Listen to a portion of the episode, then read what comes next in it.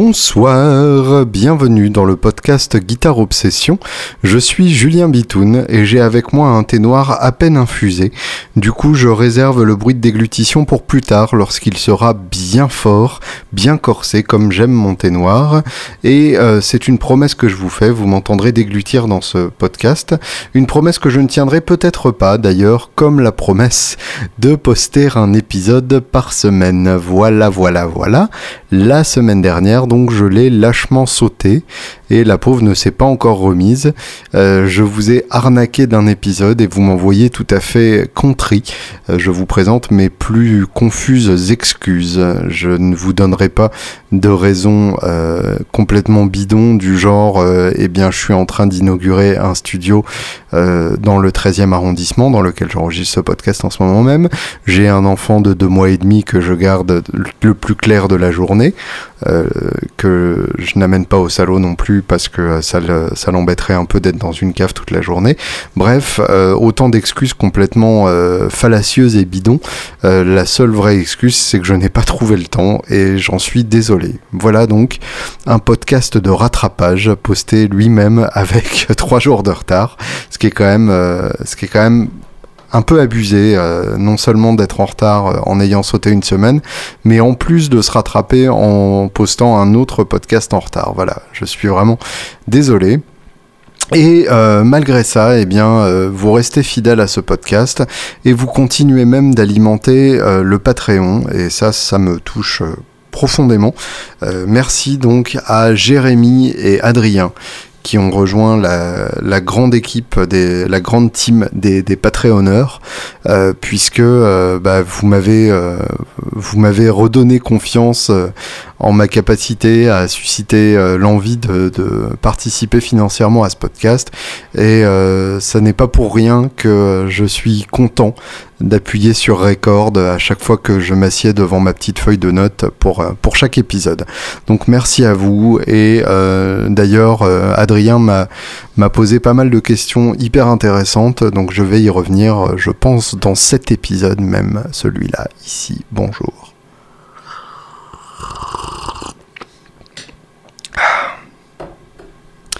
Pas mal de belles choses dans ma vie euh, en ce moment, donc comme je vous disais euh, en, en guise d'excuse. Et puis en plus de tout ça, un concert mercredi qui m'a vraiment euh, beaucoup beaucoup plu, euh, où je me suis vraiment bien éclaté. C'était donc euh, la première partie de Crossfire au Café de la Danse. Le Café de la Danse, qui est euh, une salle de deux cent cinquante personnes euh, en plein cœur du, du quartier euh, branché de Paris, euh, juste à côté de, de Bastille, euh, dans, une, dans le passage Louis-Philippe, je crois, euh, un, un nom de Premier ministre comme ça, euh, et donc un, un passage qui n'est pas forcément évident à trouver d'ailleurs sur, sur tous les G P S et toutes les versions de Waze, mais euh, un, un petit passage charmant, et la salle elle-même à un grand mur de pierre derrière la scène, ce qui du coup euh, peut, peut faire des possibilités de, de mise en scène visuelle absolument éclatantes. Et c'est une salle dans laquelle j'avais euh, déjà eu la chance de, de jouer euh, une fois euh, quand j'accompagnais le chanteur Arno Santamaria. Nous avions, euh, nous avions fait le Café de la Danse et c'était déjà une, une expérience absolument bouleversante. Et puis j'ai vu quelques concerts dans, dans cette petite salle. J'ai vu Ray La Montagne, euh, ça c'était C'était un très très grand concert, euh, notamment grâce à Greg Leisz qui était, euh, qui était au pedal steel et à la Jazzmaster. Greg Leisz qui est euh, un habitué des, des sessions avec Bill Frisell, pour vous donner une idée quand même de, du gabarit du mec. Euh, et euh, c'est un mec qui fait des sons de drogue. C'est-à-dire qu'à sa manière de jouer le, le pedal steel, on a direct l'impression de s'envoler vers des nuées euh, célestiales et euh, de, de perdre complètement connexion avec, euh, avec la réalité. Et bah, finalement, c'est aussi à ça que sert la musique, et euh, Monsieur Leisz le fait particulièrement bien. Euh, et puis Ray La Montagne lui-même évidemment était était magnifique. Euh, j'y ai vu euh, Mark Olson et Gary Louris, qui sont euh, les deux têtes pensantes des euh, Jayhawks. Alors si vous ne connaissez pas les Jayhawks, eh bien ça mérite de, de s'y intéresser absolument. Je crois que je vous en avais déjà parlé dans ce podcast, euh, mais ça n'est pas gênant d'en reparler. C'est un de ces groupes euh, du, du début des années quatre-vingt-dix qui sont apparus dans le mouvement alt country. Euh, alt pas euh, arrête-toi la country, alt country. Euh, non, c'est euh, alternative country. Donc le, la country alternative. Oh, la belle traduction que voici Google Trad à votre service. Euh, donc la, la, la country différente euh, de, des années quatre-vingt-dix, euh, un mouvement notamment lancé avec le groupe Son Volt, qui a donné ensuite naissance à Wilco euh, et euh, plein d'autres groupes dans, dans le sillage de, de ces musiciens. Les, les Wallflowers aussi, le groupe de, de Jacob Dylan, le fils de Bob Dylan, et les Jayhawks, qui sont un, un, des, un des groupes qui a le plus, euh, le, le plus marché euh, commercialement dans cette, dans cette mouvance-là. Et pour d'excellentes raisons, puisque c'est un groupe qui a des, des chansons absolument excellentes, euh, servies par des, des musiciens absolument excellents aussi, et une capacité à harmoniser qui force le, le respect, euh, surtout avec un, un pareil naturel. Et donc là, Mark Olson et Gary Louris tournaient pour, euh, pour leur, euh, leur album solo, Euh, dont le nom m'échappe d'ailleurs et que je ne vais pas retrouver puisque je ne dispose pas d'une connexion internet encore au sous-sol des salauds. Euh, Before the Flood, voilà, quand, euh, quand on n'a pas de... Non, Before the Flood, c'est un live de Dylan, mais alors je crois qu'il y a un truc dans le genre, dans, dans le titre, bref, euh, je ne vais pas m'embou- m'embourber plus que ça, mais oui, Before the Flood, euh, avant euh, la crue, et donc m'embourber. Ah, oh, le mec, t'as vu, il fait des... Euh, non, bon, pardon. Euh, donc en tout cas, un excellent album, euh, très sobre, et produit, si je me souviens bien, de main de maître par euh, Chris Robinson, le, le chanteur des Black Crowes. Euh, qui lui aussi d'ailleurs a, a un côté euh, psychédélique et musique de drogue euh, qui lui va très bien, euh, qu'il a aussi d'ailleurs mis au service de Gary Louris seul euh, pour son album Vagabonds, qui est, qui est donc son album solo. Euh, l'album de Mark Olson, The Salvation Blues, malgré un, un titre prometteur, m'a moins parlé. Euh, par contre, l'album de Gary Louris en solo, c'est, c'est carrément magnifique. Là, d'ailleurs, on va, on va s'en écouter un petit extrait, hein, je, je crois que ça s'impose. Euh, Tout simplement, je pense, le, le premier titre, True Blue. Euh, c'est, oui, c'est pas évident à, à prononcer, True Blue, True Blue. Euh, très beau en tout cas, euh, bien mieux que le nouveau Jayhawks, Paging mister Proust, qui est sorti euh, il y a pas très longtemps, euh, et qui est euh, avec uniquement une moitié des, des Jayhawks, en tout cas des, des deux fondateurs des Jayhawks, qui sont évidemment les deux plus importants, et que j'ai vu donc au Café de la Danse. Et j'ai pleuré, je crois. Oui, j'ai pleuré. Rusty wire, bent to make a fence. Rows and rows of houses. Cold and stale until tomorrow.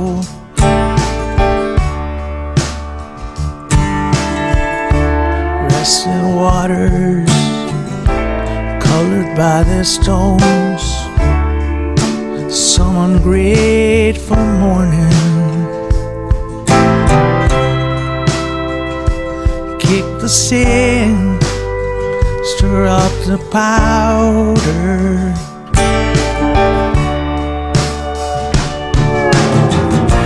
Strip it down to what you can.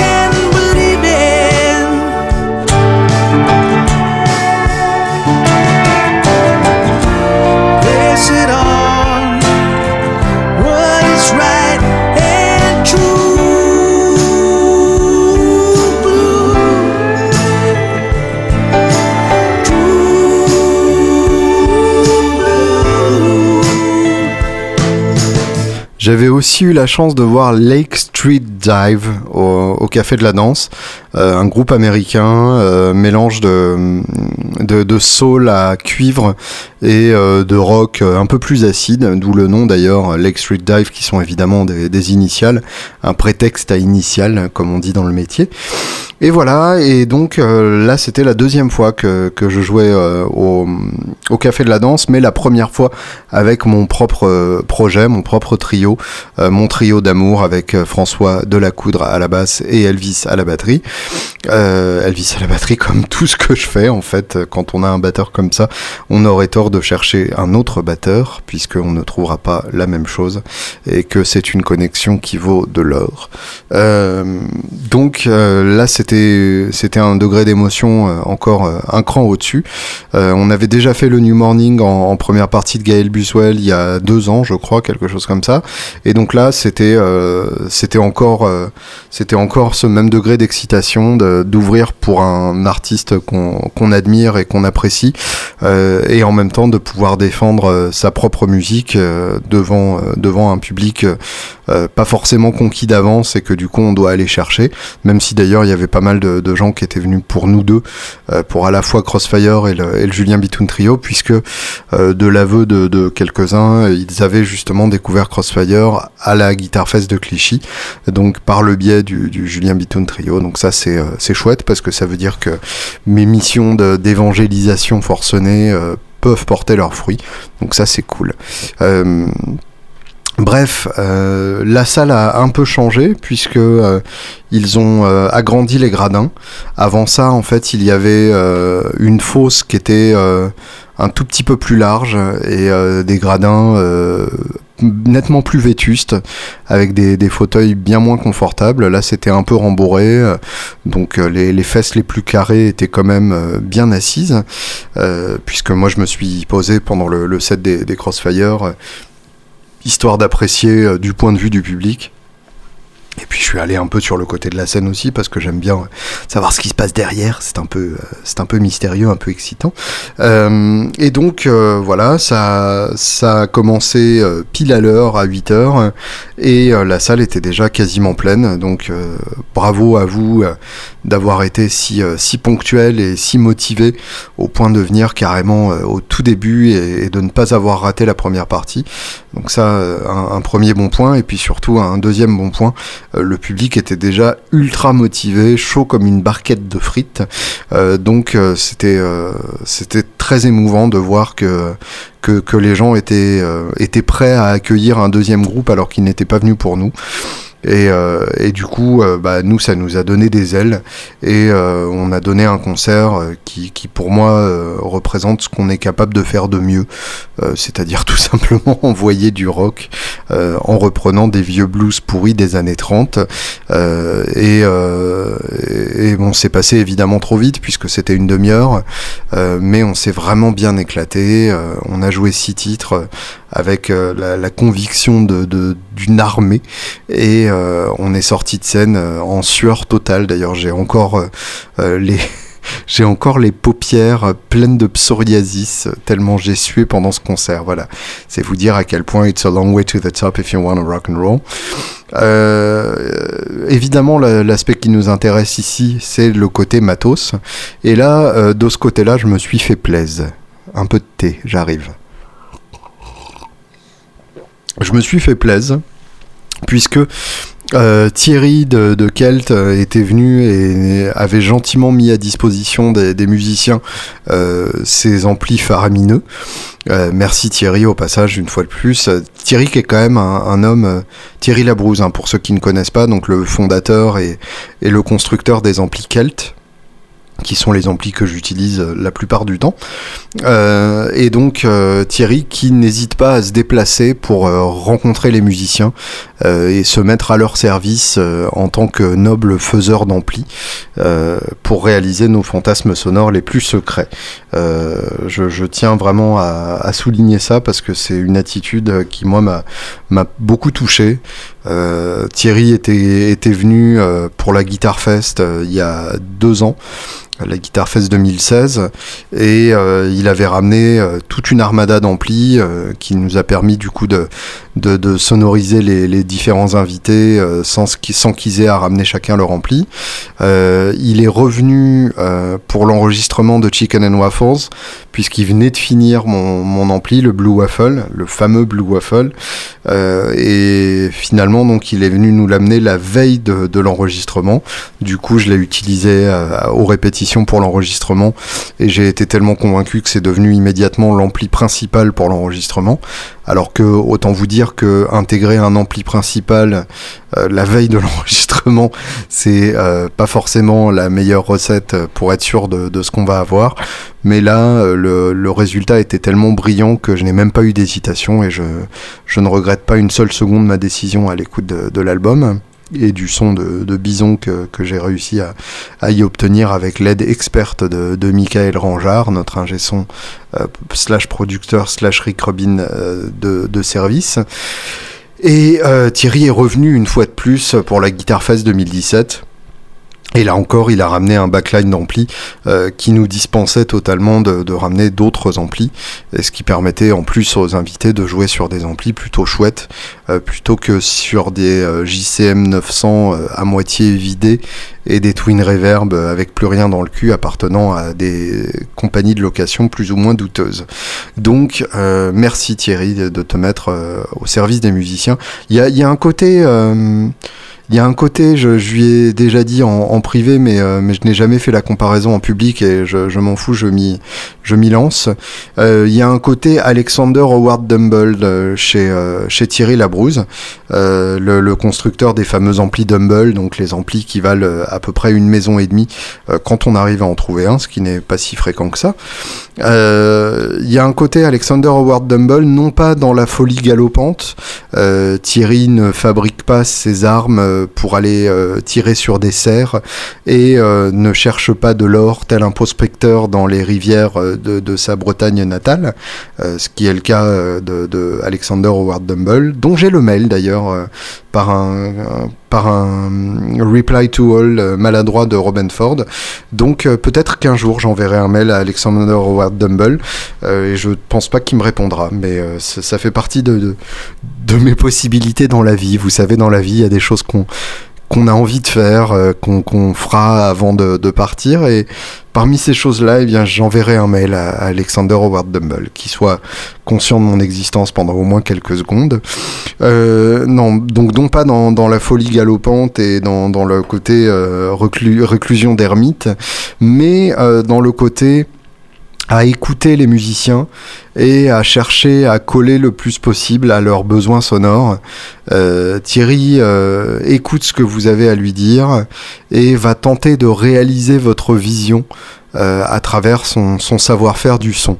Et euh, de la même manière que, euh, que Dumble, euh, tous les Kelts sonnent différents, mais ils ont tous en commun un côté profondément musical, très réactif, Euh, un, un côté qui donne envie de jouer, tout simplement. Il y a, il y a vraiment de ça dans la, euh, dans, dans la philosophie Kelt, et à ce titre-là, donc euh, merci et bravo Thierry, c'est, euh, c'est beau ce que tu fais, et ça continue de nous inspirer, et donc ça nous a inspiré jusqu'à la scène du, du Café de la Danse, euh, où donc euh, on a pu écouter... Euh, Un, un, un ampli signature Ivan Guillevic, euh, le I G je sais plus quoi, donc le, le, la signature de Ivan Guillevic, qui a un cent watts surpuissant absolument euh, monstrueux, et qui, qui marche vraiment très très bien, euh, et puis euh, le euh, je sais plus comment il s'appelle, je crois que c'est le V max ou le W J je sais plus quoi, regardez donc sur le site de Keld, vous qui avez accès aux internets et pas moi, euh, qui est tout simplement donc euh, un un tweet de luxe, euh, un peu à la manière de, du Blue Waffle, mais avec plus de réglages, euh, et donc j'avais ramené évidemment le Blue Waffle, puisque euh, je, je me vois mal faire un concert sans, surtout maintenant que je dispose de mon permis de conduire. Putain, je vais boire un peu de thé pour fêter ça dans ma tête. Oh, qu'est-ce que c'est bien. J'ai mon permis de conduire, les gars. À trente-cinq ans, j'ai mon permis de conduire. Et donc, je vais enfin pouvoir transporter mes amplis sans dépendre de la gentillesse de mes collègues. Ça, c'est quand même super bien. Euh... Donc le Blue Waffle, ouais, avec qui j'envisage euh, difficilement de, de ne pas faire un concert. Euh, ça va, la double négation était bien employée, ou j'ai dit le contraire de ce que je pensais? Bref. Euh, donc le, le Blue Waffle que j'ai en face de moi et que je regarde avec les yeux de l'amour. Euh, et puis en stéréo, j'avais un J M I A C quatre. Donc J M I qui est une marque boutique. Euh, J M I qui était à l'origine le nom du groupe qui possédait euh, Vox euh, dans les années soixante, Jennings Musical Industry, donc du nom de Jennings, le, le fondateur de, de la marque. Et euh, la marque donc est tombée dans le, dans le domaine public, ou en tout cas est tombée euh, libre de, d'être rachetée. Et donc J M I, euh, la nouvelle boîte, a racheté ses droits, et c'est en gros mis comme mission de reconstruire euh, à l'identique mais en mieux tout ce que Vox construisait dans les années soixante. Donc en gros le A C quatre, le, le quatre watts qui est, qui est carrément monstrueux, euh, le A C quinze, le A C trente, ainsi que quelques pédales, nous y reviendrons. Et donc euh, j'ai eu la chance de choper un, un A C quatre J M I, puisque J M I à l'heure actuelle euh, s'est planté et pas de nouvelles. Je ne sais pas ce qu'est devenue cette marque. Euh, j'ai cherché, j'ai envoyé des mails un peu partout, mais silence radio partout. Euh, le, le, le mec de je ne sais plus quel magasin euh, américain a utilisé le terme de restructuring, donc il se restructure. Je ne sais pas ce que ça veut dire, mais à mon avis, c'est pas bon. Donc, euh, donc J M I, euh, euh, si vous en voyez, ça vaut le coup de les choper. Euh, essayez avant, parce que Vox, c'est pas forcément pour tout le monde. Ça découpe un peu les yeux tellement c'est brillant, mais en même temps, c'est très très beau. Et donc, ce petit A C quatre en stéréo avec le Blue Waffle. Euh, d'un côté, mon full tone tube tape echo qui sortait sur le Blue Waffle, pour euh, séparer un peu les deux amplis dans, dans l'espace, donc avoir un léger délai sur le Blue Waffle pour épaissir encore le son, et euh, deux niveaux de saturation différents, le Blue Waffle plus poussé, euh, qui du coup donnait la viande et le corps du son, et le J M I euh, plus clair, qui du coup donnait l'attaque et le tranchant du son. Euh, autant vous dire que le mélange des deux, c'était carrément le paradis total, et euh, d'autant plus que j'ai mis le J M I devant moi et le Blue Waffle derrière moi, donc j'étais encerclé d'un espèce de bain de son dans lequel je me baignais avec délectation. Euh, niveau pédale, c'est resté très très simple. J'ai fait mon gougnafier, j'ai même pas ramené de pédalboard, juste des pédales jetées dans mon sac et reliées par des câbles. Euh, à commencer donc par ma Wawa, une Clyde euh, Crybaby, qui marche très très bien. Euh, c'était une, une édition euh, un peu spéciale, je crois qu'ils avaient fait chez Dunlop, euh, dans la série des Crybaby, la Clyde, donc la, la, la Wawa originelle, celle par laquelle euh, tout est arrivé. Ensuite, euh, une Tone Bender Mark deux, dont je vous avais déjà fait euh, le panégyrique euh, il y a deux semaines, euh, qui pour le coup est de la marque J M I aussi, donc fabriquée par, euh, par les mêmes que, que mon petit A C quatre. Et euh, ensuite, un accordeur, le Boss T U deux, un overdrive pour booster euh, le gain quand il le faut, donc le Love Pedal euh, onze. Ça pouvait être une, une Savage Anna Sounds aussi que, que j'adore tout autant, mais il se trouvait que la Savage euh, est dans le rack des salauds, et que du coup euh, à la maison j'ai gardé la, la onze de Love Pedal, qui est très bien aussi. Euh, autant vous dire que de toute façon, à partir du moment où c'est de l'overdrive que je stack sur un ampli déjà saturé, c'est nettement moins important que, que si c'était la base de mon son. Et puis ensuite, donc, le splitter pour partir sur mes deux systèmes différents. Évidemment, la Tone Bender était en panne au moment euh, où on a fait la balance. Euh, j'ai localisé assez rapidement l'origine de la panne, c'était tout simplement que la pile était vide. Voilà, euh, j'avais probablement laissé la pédale branchée pendant une nuit sans m'en rendre compte. Et quand on fait ça, eh bien, ça vide la pile. Et quand la pédale ne marche qu'à pile, eh bien on est baisé. Voilà, donc c'est exactement ce qui s'était passé. Euh, donc, du coup j'ai couru au supermarché à côté, acheté une pile neuf volts pour consommer tout de suite, et j'ai pu me servir de ma fière pédale pour le concert. Euh, autant vous dire que je me suis bien amusé. On va s'écouter un peu de musique, euh, histoire de faire une petite pause, et euh, bah, j'avais envie de vous faire écouter ça, et euh, j'y reviendrai juste après.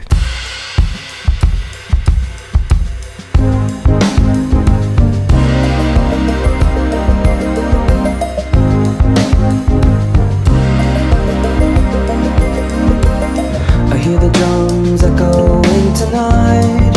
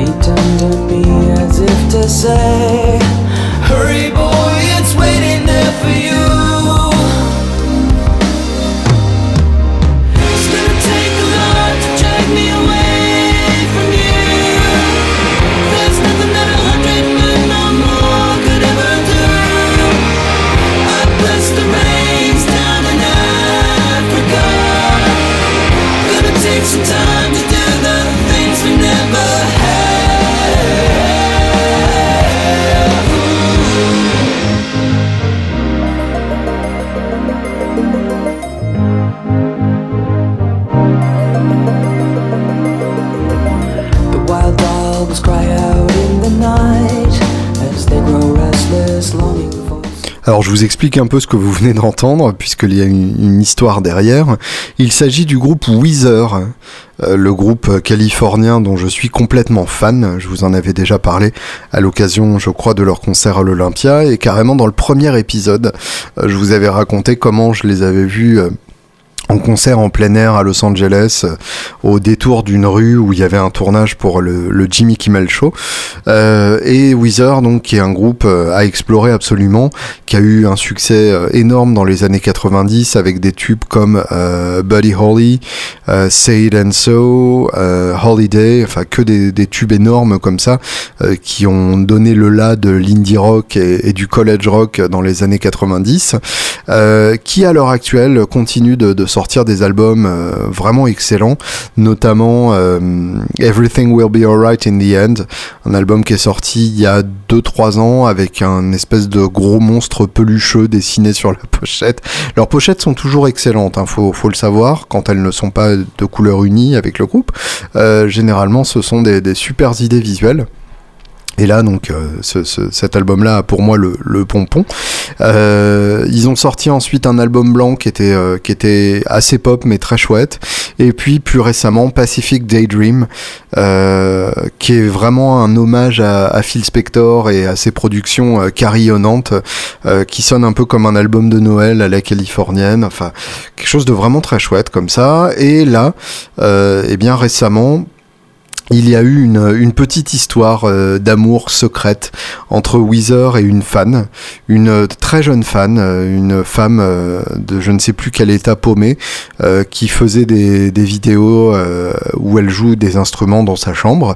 Je crois qu'elle est collégienne encore et euh, fan de, de musique.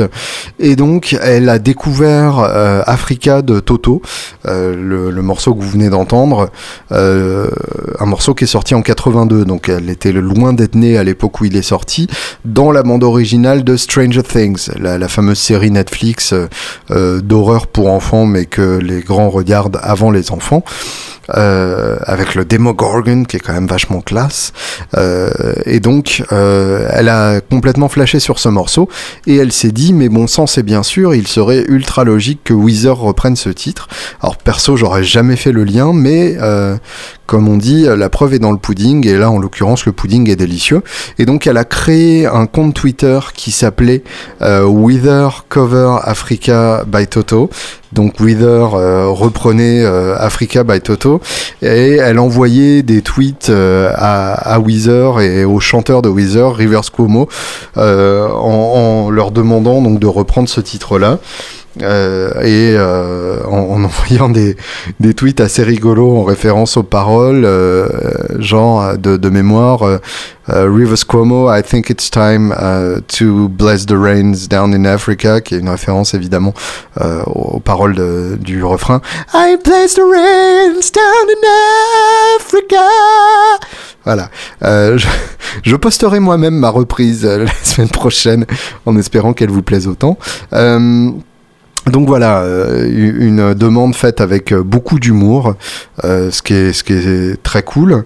Et euh, une demande eh bien, qui a finalement été euh, exaucée. Alors d'abord, Weezer étant un groupe qui a beaucoup d'humour, ils ont commencé par, euh, par troller cette fan en reprenant euh, Rosanna, qui est... Euh qui est un titre euh, de Toto aussi, extrait du même album, donc le quatrième album de Toto. Euh, et puis finalement, ils ont fini par, euh, par sortir donc, leur reprise de Africa.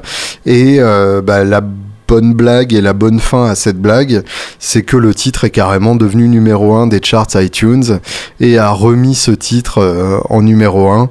Euh, quatre-vingt-deux, ça fait trente-six ans après sa sortie. Bah oui, je suis né l'année suivante, donc je calcule vite du coup.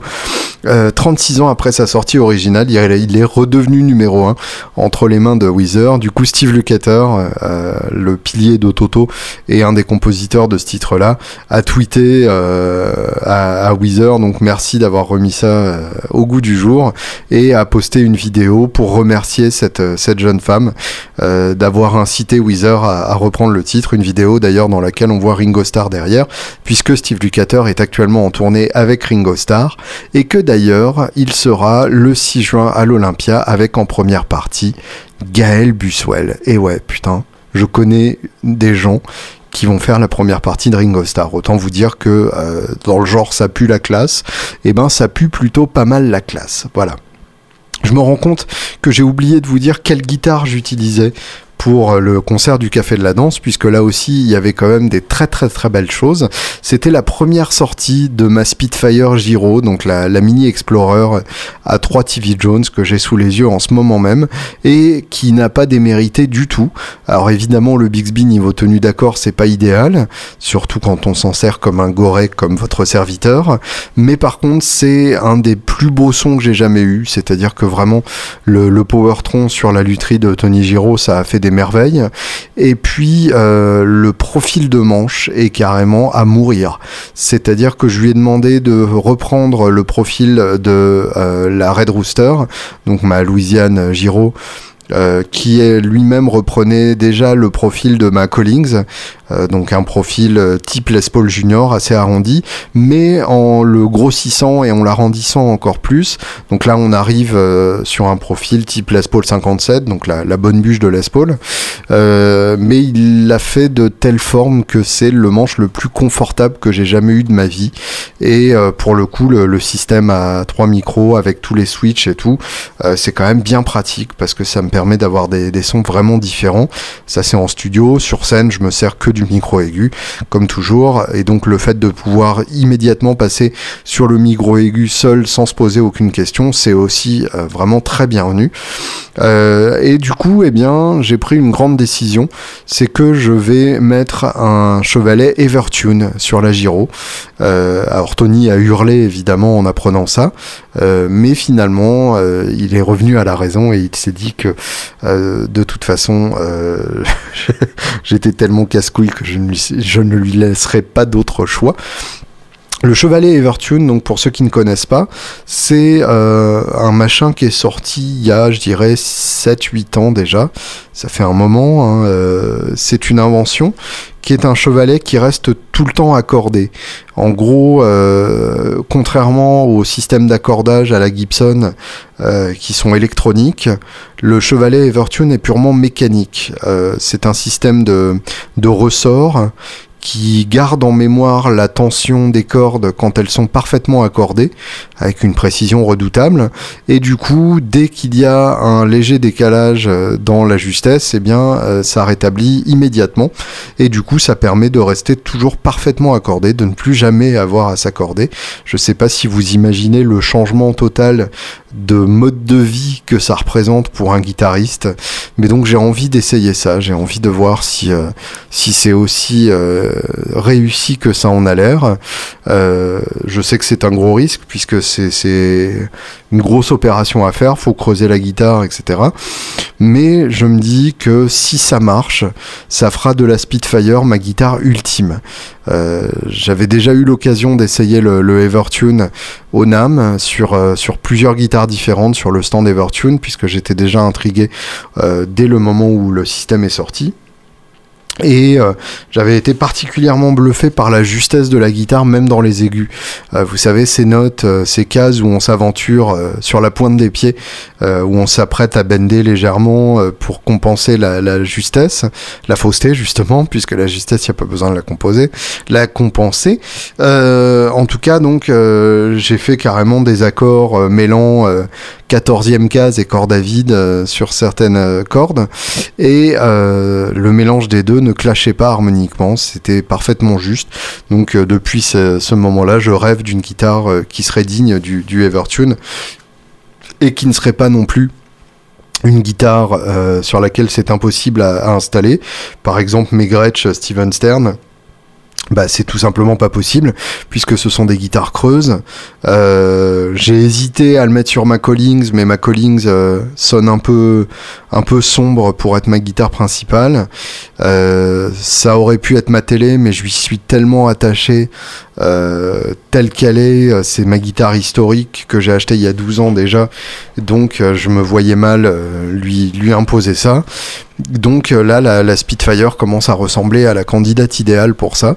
Euh, et donc je vous disais, ouais, si ça marche, ce sera vraiment ma guitare ultime de tous les temps, puisque ça me permettra de ne plus jamais trimballer d'accordeur autre qu'en secours, et ça me permettra surtout de ne plus jamais faire de pause gênante entre deux morceaux pour me réaccorder en tentant de raconter une connerie pour meubler, euh, tandis que je galère à regarder quelle corde est la plus fausse euh, et la plus choquamment fausse par rapport aux autres. Donc euh, autant vous dire que si ça marche, ça va révolutionner mon monde et ça fera de la Spitfire la guitare que j'amènerai partout et euh, qui m'autorisera euh, qui m'autorisera à être euh, ma seule guitare euh, dont j'ai besoin de ma vie, ou presque, puisque évidemment je resterai accro à toutes les guitares du monde. Ça, je pense pas que je m'en défraie.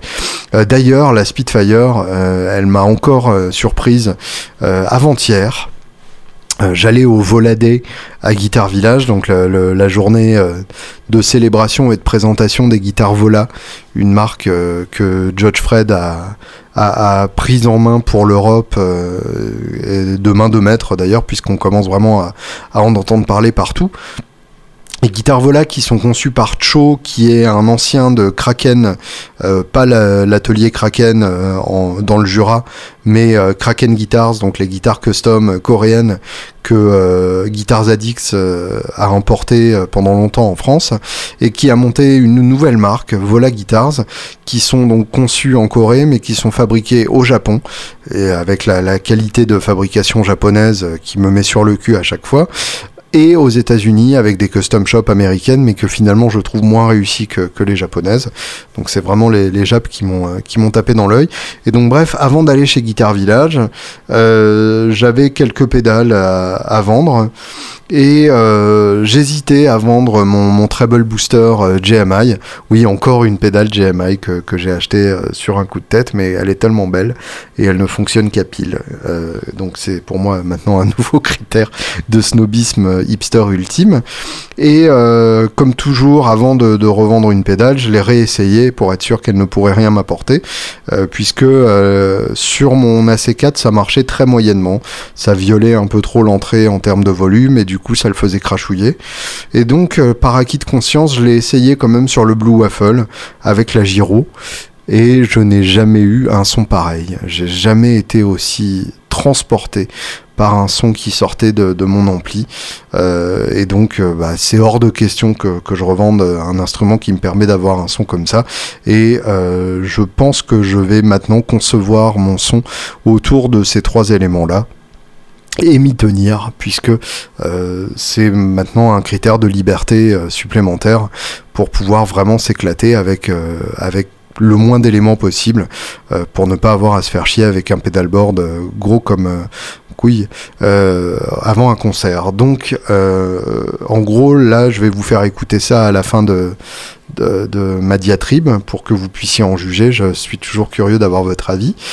Et euh, en tout cas, donc c'est, c'est vraiment un système qui moi m'a m'a scotché dans sa réactivité, euh, c'est-à-dire que euh, au moindre euh, au moindre toucher du potard de volume de la Spitfire, ça s'éclaircit nettement, euh, et même euh, en, en termes de dynamique, quand on attaque un peu moins fort ou quand on joue au doigt par rapport au Mediator, il y a déjà une clarté su- supplémentaire qui ressort.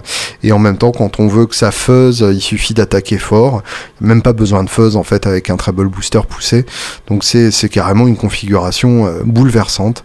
Alors maintenant la question se pose, j'hésite un peu, est-ce que je fais l'extrémiste et que dans ce cas-là, je n'ai que ça comme, comme pédale, euh, toujours enclenché et même pas d'accordeur puisqu'il y aura l'EverTune sur la, sur la gyro, euh, et que finalement c'est probablement le mieux en termes de son, puisque un treble booster n'aime pas vraiment partager euh, son espace avec d'autres pédales, euh, les buffers ont tendance à le faire euh, sonner comme de la merde. Ou bien, est-ce que je développe quand même un mini pédalboard euh, qui me permettrait d'intégrer une fuzz, éventuellement un un boost de volume un peu plus classique, genre micro-amp, un délai style carbon copy pour un slapback euh, assez marqué, et même une univibe, puisque c'est un effet que, que j'aime toujours autant. Euh, voilà, est-ce que je fais ça ? Est-ce que je mets euh, un délai et une univibe dans la boucle d'effet de, de l'ampli ? Que je ferai installer entre temps d'ailleurs, du coup, euh, ce qui me permettrait de ne pas niquer euh, le début de chaîne euh, dans lequel je garderai uniquement mon treble booster qui attaque l'entrée de l'ampli, euh, ou bien est-ce que j'oublie tout ça et que je garde ces éléments-là qui sonnent euh, suffisamment euh, divins comme ça pour ne pas avoir besoin d'en rajouter. Quel est votre avis là-dessus ? Je suis curieux d'entendre, n'hésitez pas à me faire part de vos élucubrations sur mon mail julien bitoun arobase gmail point com. Écoutez donc et disez-moi.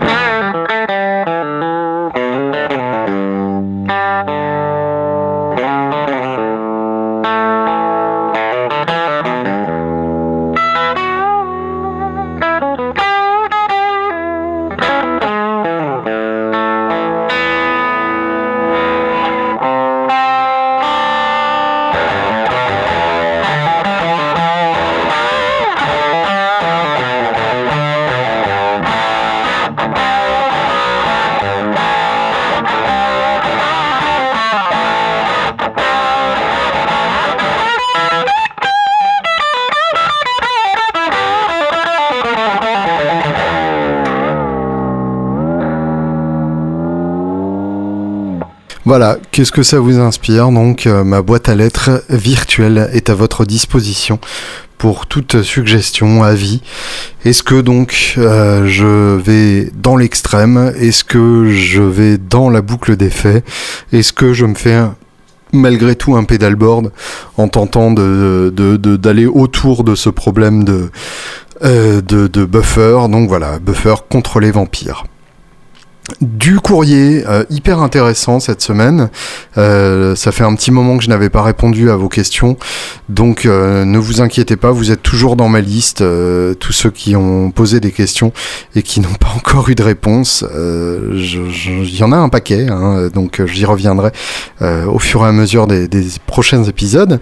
Euh, en tout cas, donc j'ai eu des, des questions hyper intéressantes de Adrien, et vu qu'il est un nouveau Patreonneur, eh bien je lui dois la priorité sur ces questions, et euh, donc c'est plusieurs débats euh, qui seraient probablement des débats sans fin, mais euh, je, je vais tenter quand même de donner un, un avis sur tout ça, euh, ne serait-ce que pour euh, continuer de, de, d'alimenter un débat euh, sur lequel euh, vos vos comment dire vos avis seront les bienvenus aussi.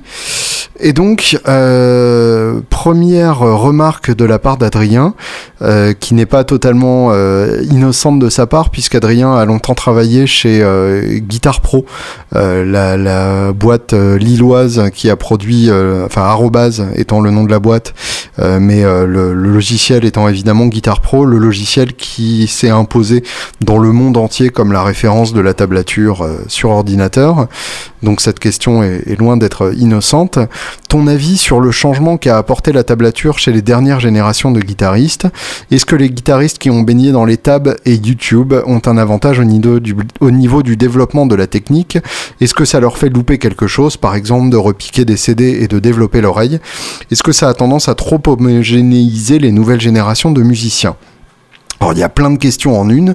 Euh, déjà, euh, évidemment, euh, vous le savez bien, le développement de la de la tablature, c'est loin d'être quelque chose de nouveau.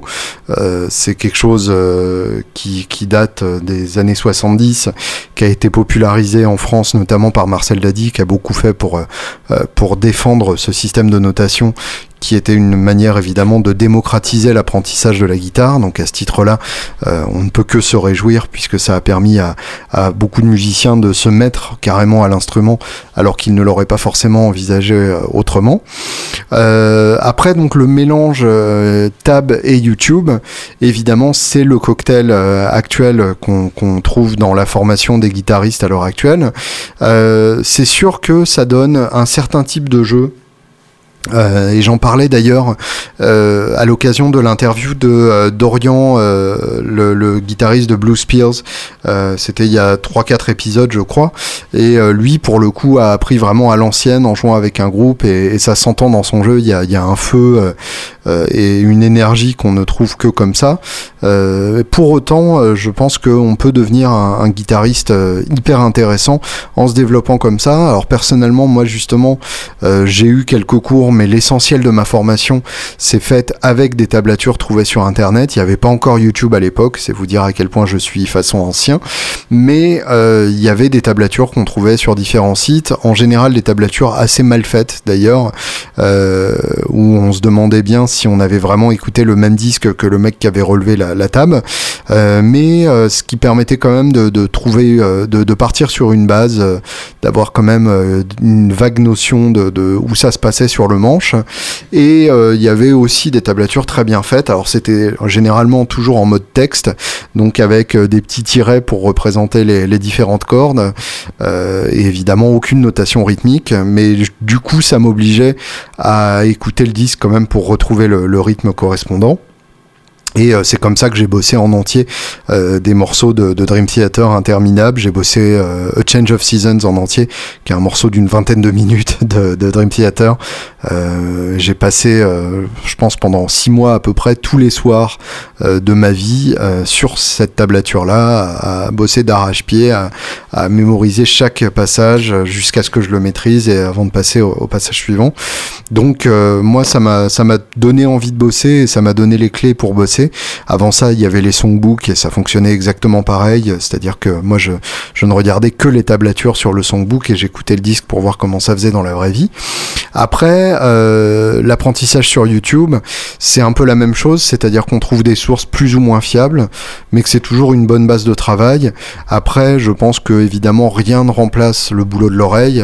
Quand on veut bosser un morceau, rien ne remplace le fait de l'écouter et de s'en imprégner, et euh, c'est toujours un, un bon euh, un bon point de départ que d'essayer de se démerder à l'oreille en relevant ce qui se passe et sans l'aide de, de tablature ou de tuto YouTube, euh, et ensuite seulement de se pencher sur la tablature et le tuto YouTube euh, pour confirmer ou infirmer ce qu'on avait déjà entendu, euh, tout simplement parce que ça permet de, de faire ses propres erreurs, et il euh, n'y a rien de plus intéressant que des erreurs personnelles, c'est-à-dire des erreurs qui n'appartiennent qu'à nous et euh, qui sonnent comme nous.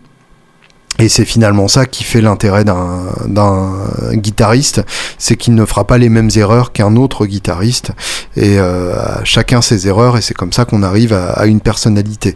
Donc finalement, euh, moi j'aime beaucoup l'idée que euh, on a tous appris en relevant mal euh, des titres de, de différents groupes, et que euh, en arrivant chacun à des, des conclusions différentes, on est chacun arrivé à des jeux différents. Alors après, homogénéiser les, les nouveaux musiciens, je pense pas, parce que euh, l'internet a amené euh, une diversité de goûts absolument euh, vertigineuse, euh, à partir du moment où chacun choisit euh, euh, ses propres disques et ses propres musiques euh, en fonction De, de, de, de ce qu'il trouve et de ce qu'il va rencontrer sur les internets, euh, de ce que Spotify lui aura suggéré, de ce qu'un ami lui aura envoyé, euh, de ce que YouTube lui aura mis dans la colonne de droite.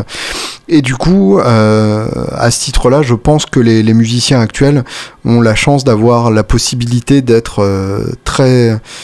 très variés dans, dans leur personnalité, tout simplement parce que euh, ils ont écouté des choses euh, beaucoup plus variées que finalement nous ce qu'on écoutait, qui était en gros ce qu'il y avait dans les magazines de guitare et euh, ce qui passait à la radio. En gros, euh, je, je, j'ai enregistré euh, hier une interview avec Vincent Longinotti, le chanteur-guitariste de Hove, une interview que je posterai euh, dans pas très longtemps, et on s'est rendu compte que, euh, vu qu'on est de la même génération, on a écouté exactement les mêmes choses, qui correspondait tout simplement aux choses qu'il y avait dans, dans Guitar Part à l'époque.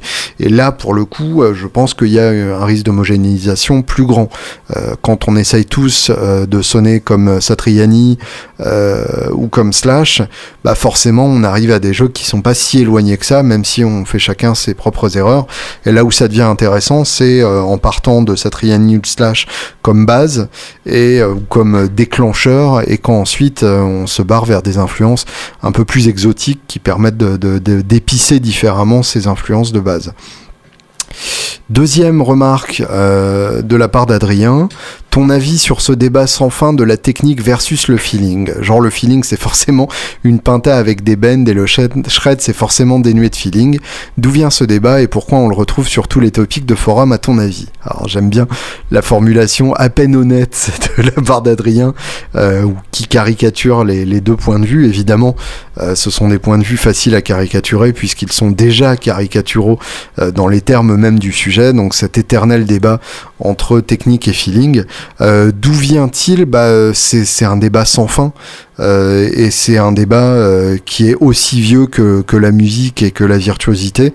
Euh, c'est, c'est toujours euh, le même débat qu'on retrouvait euh, à l'époque euh, romantique euh, où on trouvait que Chopin euh, ou Paganini faisaient trop de notes. Euh, voilà, c'est, c'est toujours cette différence entre euh, faire plein de notes euh, pour l'effet de la phrase ou faire une note pour la note elle-même. Et finalement, je pense que les deux sont loin d'être mutuellement exclusifs, euh, même si euh, y a beaucoup de mauvaise foi dans les deux camps. C'est-à-dire que, euh, en gros, les, les caricatures réciproques, c'est que euh, ceux qui ceux qui disent que euh, le shred n'a pas de feeling, c'est en général des gens qui ont eu la flemme de bosser ces techniques-là, euh, et ceux qui disent que euh, le, le jeu euh, où le feeling est mis en avant est un jeu un peu plus lent où on s'attarde sur chaque note, euh, c'est un jeu facile, sont généralement des gens qui n'ont pas bossé cet aspect-là et qui sont direct euh, partis sur la technique euh, à l'exception de toute autre chose. Euh, comme euh, pour la remarque précédente, ma réponse se situera tout simplement entre les deux, puisque là encore, euh, les, les avis extrêmes euh, n'ont pas vraiment de, de, d'intérêt et surtout ne, ne sont pas vraiment vrais.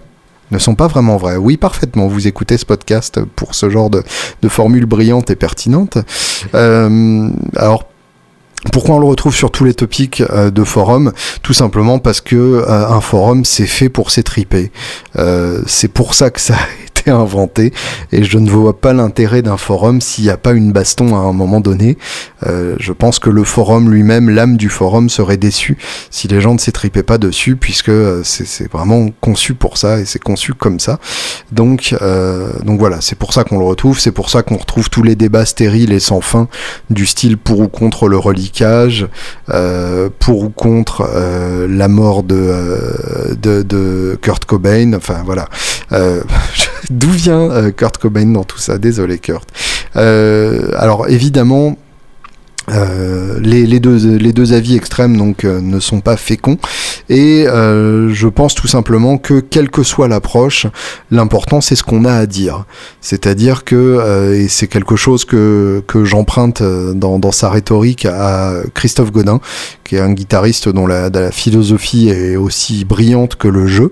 euh, Christophe dit euh, que lui entend des phrases rapides, ressent des phrases rapides et euh, quand dans, dans sa manière de réfléchir, il a ce même côté volubile et donc il est logique que finalement son jeu ressemble à, à sa personne et à ce qu'il entend dans sa tête et que du coup il ait développé la technique pour y arriver.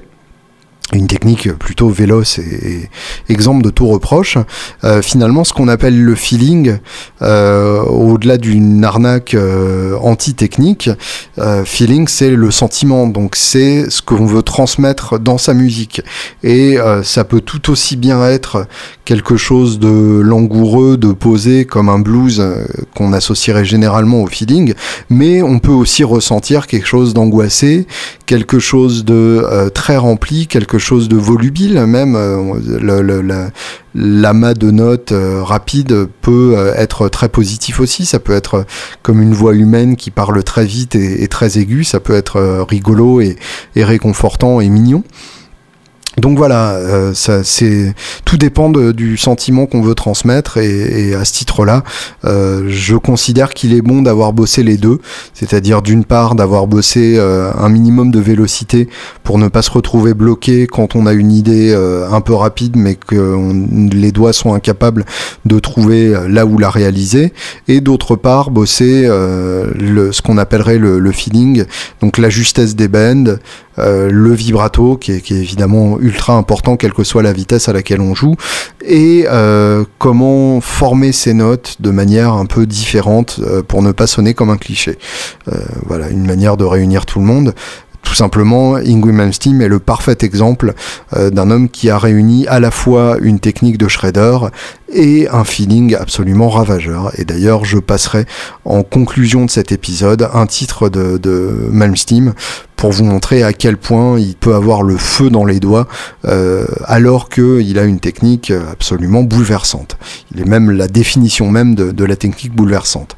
Euh, dernière remarque d'Adrien, si tu pouvais revenir vingt ans en arrière, est-ce que tu bosserais la guitare différemment ? Qu'est-ce que tu aurais changé à ton apprentissage ?